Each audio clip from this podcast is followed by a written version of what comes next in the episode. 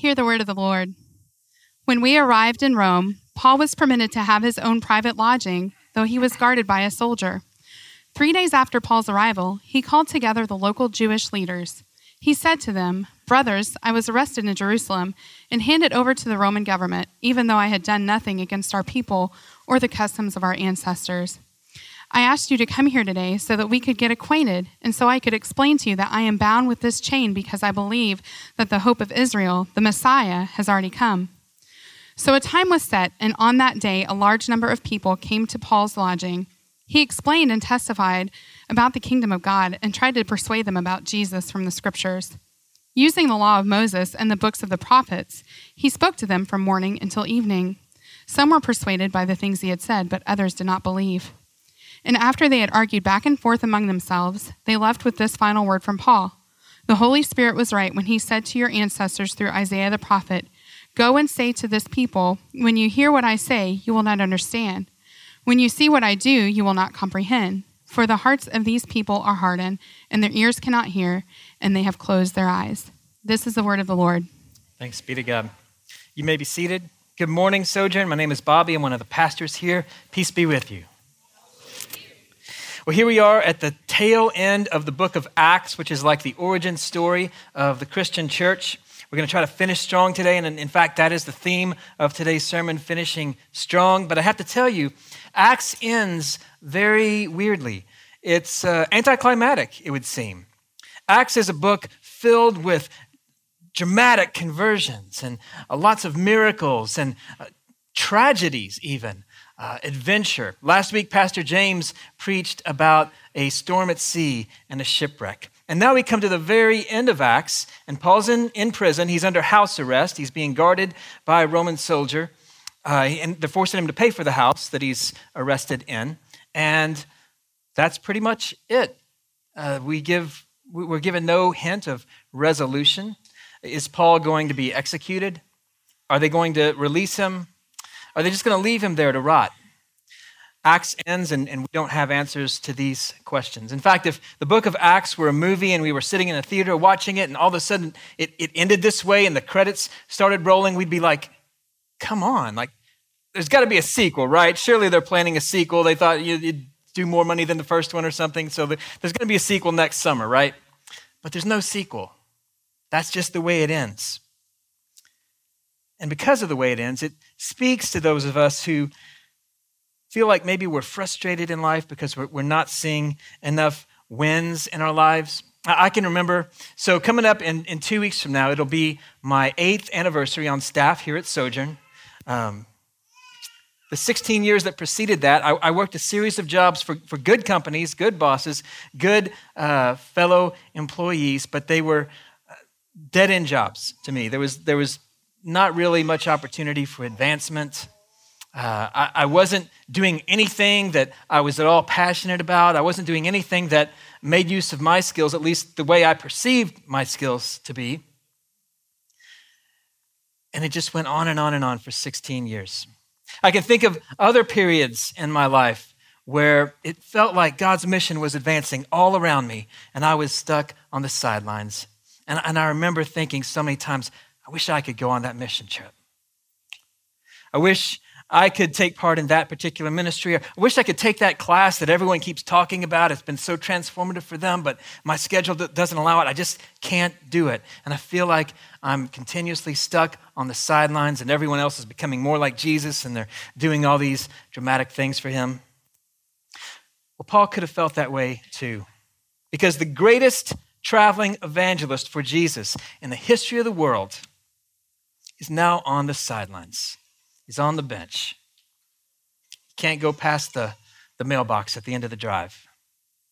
And it's not like he can whip out his phone and start uh, preaching on uh, Facebook, live streaming it. Hello, Facebook. He could, that was not an option for him. He's stuck. And so it looks like a promising beginning is going to come whimpering to a very weak end. And then he meets some fellow Jews while he's under house arrest. At least he can preach to them. Maybe this is what this is all about. Finally, and ironically, here in Rome, a revival of God's chosen people. But their rejection of his message is so decisive that he says, You can't see, you can't hear, your hearts can't understand. So then what does he do? Well, uh, the book of Acts says here at the end that he preaches Christ to whoever visits him in prison. Other than that, we know from other books in the Bible and we know from history that he spent these years in prison in Rome writing letters to his friends, to his brothers and sisters in Christ, uh, to the churches that he had planted back when he was allowed to roam free and establish churches in different towns. And so, in particular, he writes four letters that have made it into our Bible. We know them as the books Ephesians, Philippians, Colossians, and Philemon. We might expect these letters to be please, help, I'm in jail, they're going to kill me. I need a legal defense fund. Please, someone, get me out of here. But there's not a hint of that. Instead, he says to his friends in Ephesus, Ephesians 1, verse 3 All praise to God, the Father of our Lord Jesus Christ, who has blessed us with every spiritual blessing in the heavenly realms because we are united with Christ. Blessed us with every blessing? Paul, you're in chains. He says to his friends in Philippi, Philippians 4 19, and this same God who takes care of me will supply all your needs from his glorious riches which have been given to us in Christ Jesus, takes care of you, supplies all of your needs. Paul, you can't even leave the house. To his friends in Colossae, he says, Colossians 1 23. The good news has been preached all over the world, and I, Paul, have been appointed as God's servant to proclaim it. I am glad when I suffer for you in my body well, you're not going all over the world anymore, Paul. And you're glad when you suffer? To his friend Philemon, he writes on behalf of Philemon's runaway servant. He says in Philemon 1, verse 17, If you consider me your partner, welcome him as you would welcome me. If he has wronged you in any way or owes you anything, charge it to me. I will repay it. Paul, you're writing to a rich guy. Why don't you ask him to fund your legal defense? You are going to repay him. Time after time, he encourages his friends. Why? How? Where is all this gratitude coming from? Why does he seem to feel that even if his life ends in prison, he can somehow finish strong? Well, we can begin to understand by looking at this famous passage that he wrote about Jesus in Ephesians 1, beginning in verse 7. He says, God is so rich in kindness and grace that he purchased our freedom with the blood of his son. Let's stop there a second and consider. He's in prison. He purchased our freedom. Paul's a, a cheeky little guy. Can you imagine, like, uh, the Roman centurion is standing over him like this, guarding him? Paul's down here, he's, he's writing with his, his quill, and, and the, the Roman's are like menacing, looking down at him, and, and Paul's like, I'm free. Guard's like, No, you're not. Yes, I am. No, you're not. Yes, I am. No, you're not. Yes, I am. You're in chains. What? No, I'm not. Yes, you are. Chains of darkness. What's going on here? All right, let's start again. God is so rich in kindness and grace that he purchased our freedom with the blood of his son and forgave our sins. At the right time, he will bring everything together under the authority of Christ. Everything in heaven and on earth. Furthermore, because we are united with Christ, we've received an inheritance from God, for he chose us in advance, and he makes everything work out according to his plan. And he says in Philippians 3, verse 3, we rely on what Christ Jesus has done for us. We put no confidence in human effort. He's saying that when, when Christ was on the cross and Christ said, It is finished, he was telling us the one thing you could never do, the one assignment I could never give to you the, the one thing that you could not only not finish strong, you couldn't even begin, that thing I've done for you. Satan, sin, death, fear, guilt, shame. I've defeated them all forever for you. And a whole new world, an eternal world, a whole new possibility opens up for everyone who puts their trust in me, it is finished. And because Paul knew that, he could say, I can finish strong because it is finished. Jesus has won our freedom. He's paid for our sin. He's made a way for us to be adopted as sons and, God, and daughters in God's eternal kingdom. And He's assured our immortality by rising from His own grave. Paul may not know exactly what it means to finish his mission strong. Maybe it just means he keeps writing these letters and talking about Jesus to whoever happens to visit him in prison. That would seem odd for God to uh, allow that to happen since Paul is the greatest traveling evangelist the world had ever seen. But Paul is so grateful for what God had done for him through the finished work of Christ that he's willing to trust God with all the rest. And so he says in Philippians 2, verse 17, I will rejoice even if I lose my life, pouring it out like a liquid offering to God. He's saying, even if they kill me, I'm grateful. And then we come to one of those famous bumper sticker verses, Philippians 4. We'll read a couple verses before the bumper sticker part. Uh, so we'll begin in verse 11. I have learned how to be content with whatever I have. I know how to live on almost nothing or with everything. I have learned the secret of living in every situation, whether it is with a full stomach or empty, with plenty or little.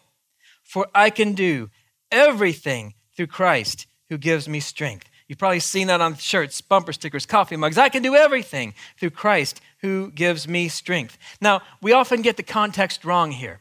And so we take this to mean, let's say that you're five foot two with two left feet, but you love basketball and you're like, yeah, I'm going to make the NBA. I'm going to be an all star. I can do everything through Christ who gives me strength. No, you can't do everything. Not in that sense. The context here is Paul is in prison, he's under guard. But he can be content in every situation and trust God with the outcome, no matter how bleak things look. He's learned to be joyful. He's learned to be happy. He's learned to be at peace, at rest in every situation through Christ who gives him strength. Now, here's how it does uh, apply if you're five foot two with two left feet and you love basketball.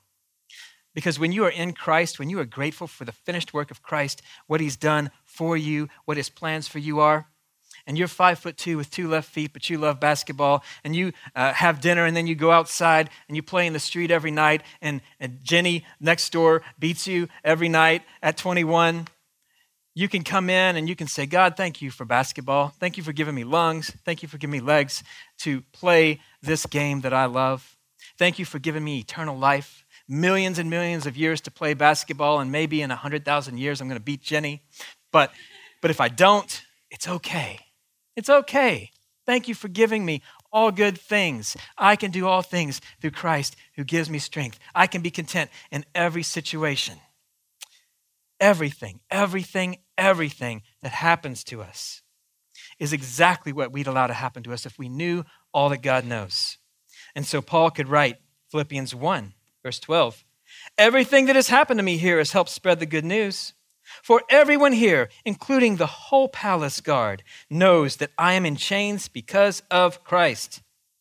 As Paul failed because he's in chains. He's unable to do what he does best. But no, he hasn't failed. He knows that results are up to God. He just has to be faithful.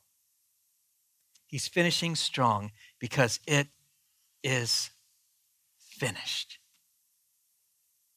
Paul knows that Christ has also empowered us with his Spirit to work hard, knowing that the results are up to him, and we just have to be faithful. He says in Philippians 2, verse 12, work hard to show the results of your salvation. Notice those first two words work hard to show the results of your salvation. Obeying God with deep reverence and fear, for God is working in you, giving you the desire and the power to do what pleases Him. We don't work to earn our salvation. If you're a note taker, write this down. Uh, a lot of people get this, get this wrong, and we start working with the wrong motivation. Jesus has already won our salvation. He's already secured our eternal inheritance, God's riches at Christ's expense. But His Spirit inside of us fills us with the desire and the power to work hard as a humble and grateful act of worship. Science is beginning to understand something about happiness that Paul knew 2,000 years ago. If you want to learn more about this, I, put a footnote in your bulletin. You can go home and watch a video that talks about this. But science has discovered two things. And the first thing you're going to say, no duh, if you've been around for a while, because this is something that many of us have discovered. We start life thinking that we, we can work hard to be happy. If we just work hard enough, someday we'll be happy. If I just work hard enough, then I'll accomplish things, I'll be able to feel good about myself. If I work hard enough, I'll prove to so and so that I'm not a failure. If I just work hard enough, I'll get the corner office. If I just work hard enough, I'll get the raise that I want, that I need. And so we keep working and working and working, and that day never comes that we are finally happy. There's always something else. If I can just attain this level, if I can just get the next promotion, maybe then I'll be happy. And it never comes. And so science knows this about us now, knows this about the way we were created. You can't work hard enough to become happy. But the second thing that they're beginning to discover about the human being that God created is that although we can't work hard enough in order to become happy, happy people work hard. Happy people are not just running around in a field going tra la la la la. They do that sometimes they, on their Sabbath, you know, after, after hours, whatever.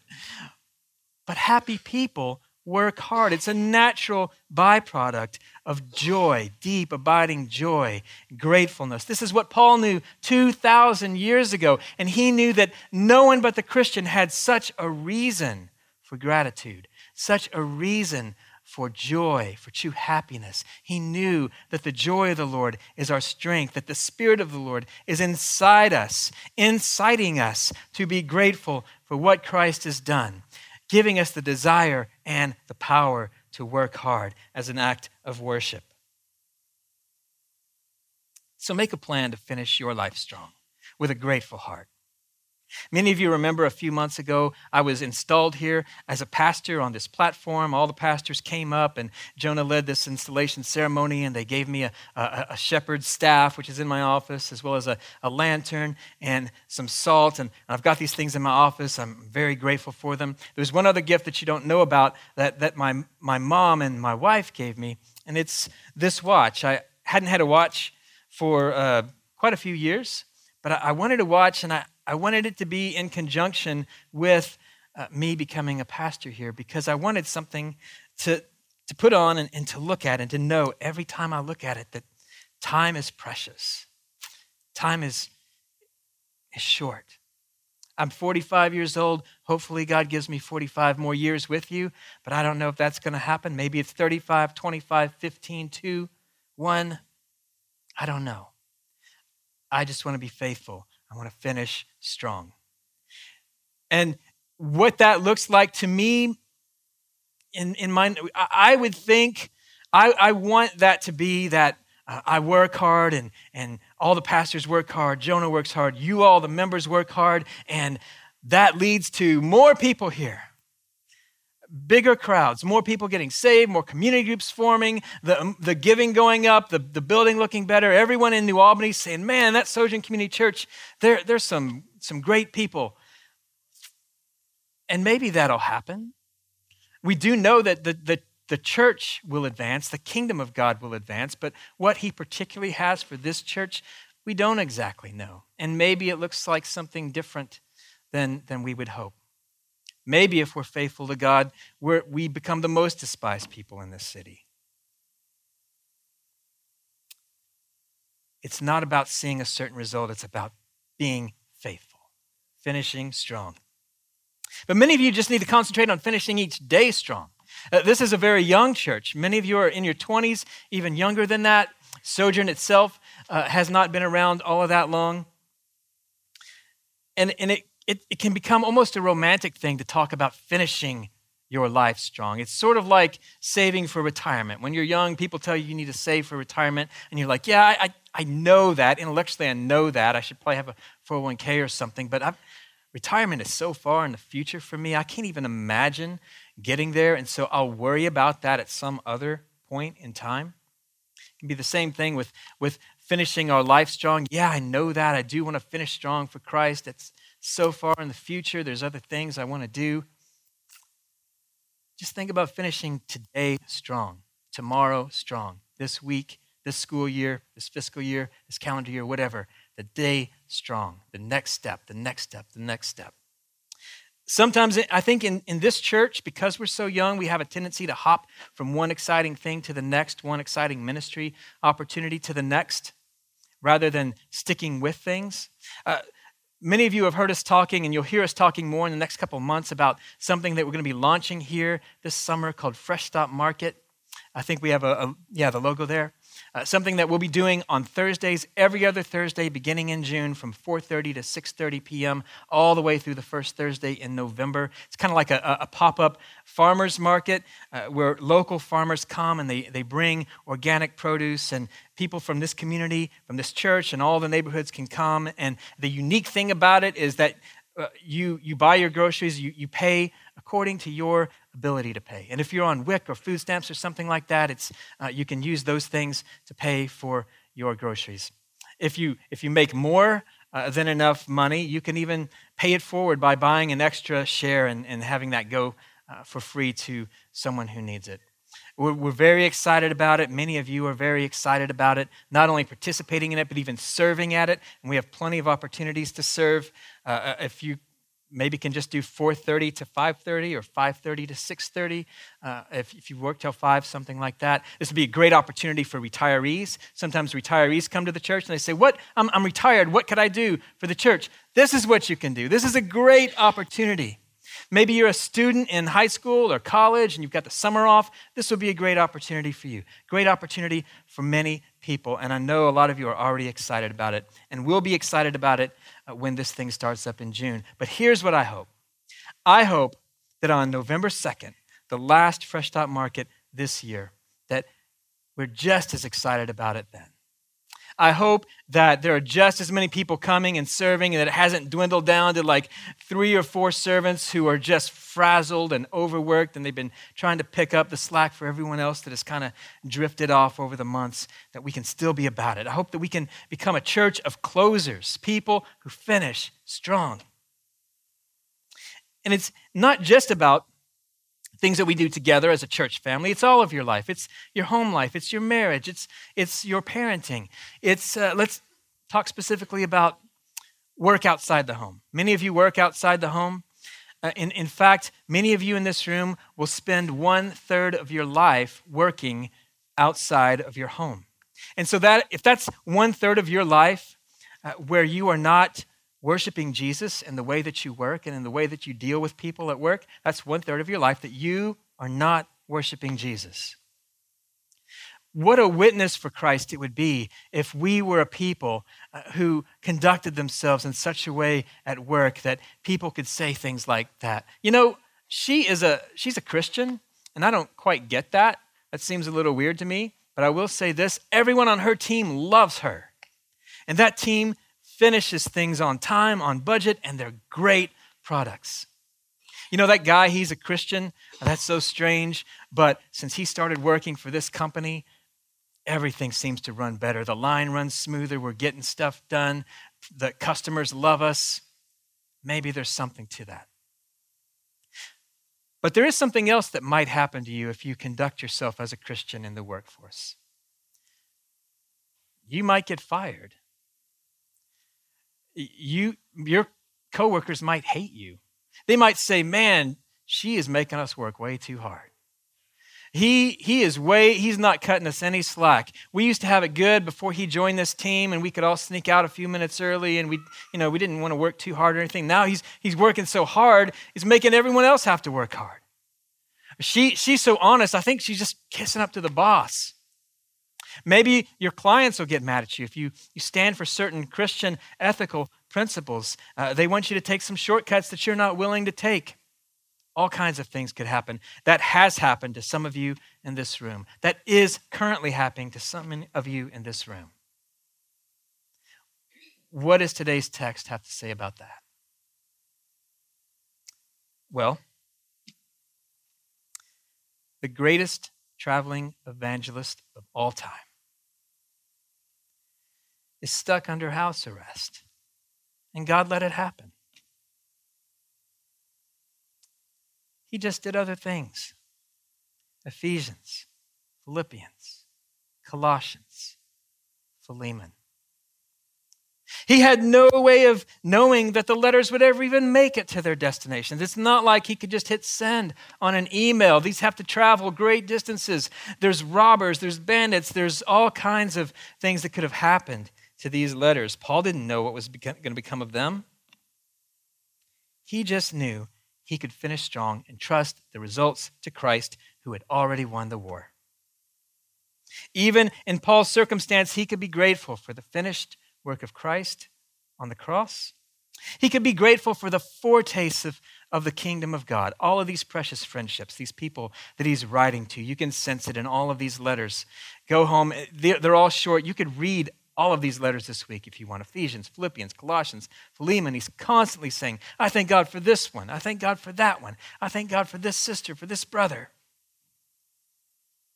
And so he sums up this philosophy in Philippians 4, verse 8. He says, Fix your thoughts on what is true, what is honorable and right and pure and lovely and admirable. Think about things that are excellent and worthy of praise. So here's your homework. A couple of things. We'll put them on the screen. You can write them down in your notes if you'd like. First thing is at the dinner table today, share something you're grateful for. Share it with whoever you're eating dinner with. If you're eating by yourself, you're not eating by yourself. Jesus is there. You can tell him. All right. Number two, make it a practice to finish your day telling God five things that you were thankful for today. Make a practice of doing this every day. You've already got one every single day. It's easy. Thank you, God, for my salvation. Thank you for bringing me into your family. Thank you for restoring the relationship that I can now have and enjoy with you and with your people. You can probably come up with four other things each day. Gratitude silences the inner critic and it opens our eyes to the presence of God in our lives, in this world around us. A heart shaped by gratitude will remind you that you can finish strong because it is finished. On the night that he was betrayed, Jesus took a loaf of bread like this one.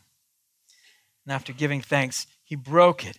And he said, This is my body broken for you. Then he took a cup of wine like this one. And he said, This is my blood shed for you. Drink this in remembrance of me until I come back for you. In just a moment, you'll come forward, tearing off a piece of bread and dipping it into either wine or juice as your conscience permits. The cups with wine will have strings of twine tied around them. And if you need gluten free communion elements, you'll find them in this far corner over here, my left, your right. If you're not a Christian, I'd ask that you don't come forward and partake of this particular ceremony because it symbolizes a reality that you haven't accepted yet. Instead, I urge you to pray at your seat to receive Christ. You can come forward after this service is over and pray with anyone that's standing around the stage. We would love to talk with you and pray with you about becoming a Christian, being baptized, and participating in this ceremony in the weeks to come. If it is not finished for you, if you haven't accepted what Christ did on your behalf, it doesn't matter what you finish strong. Everything you do one day is going to come to nothing and be inherited by someone else or this government and it will fade away. Accept Christ's work on your behalf. Let's pray.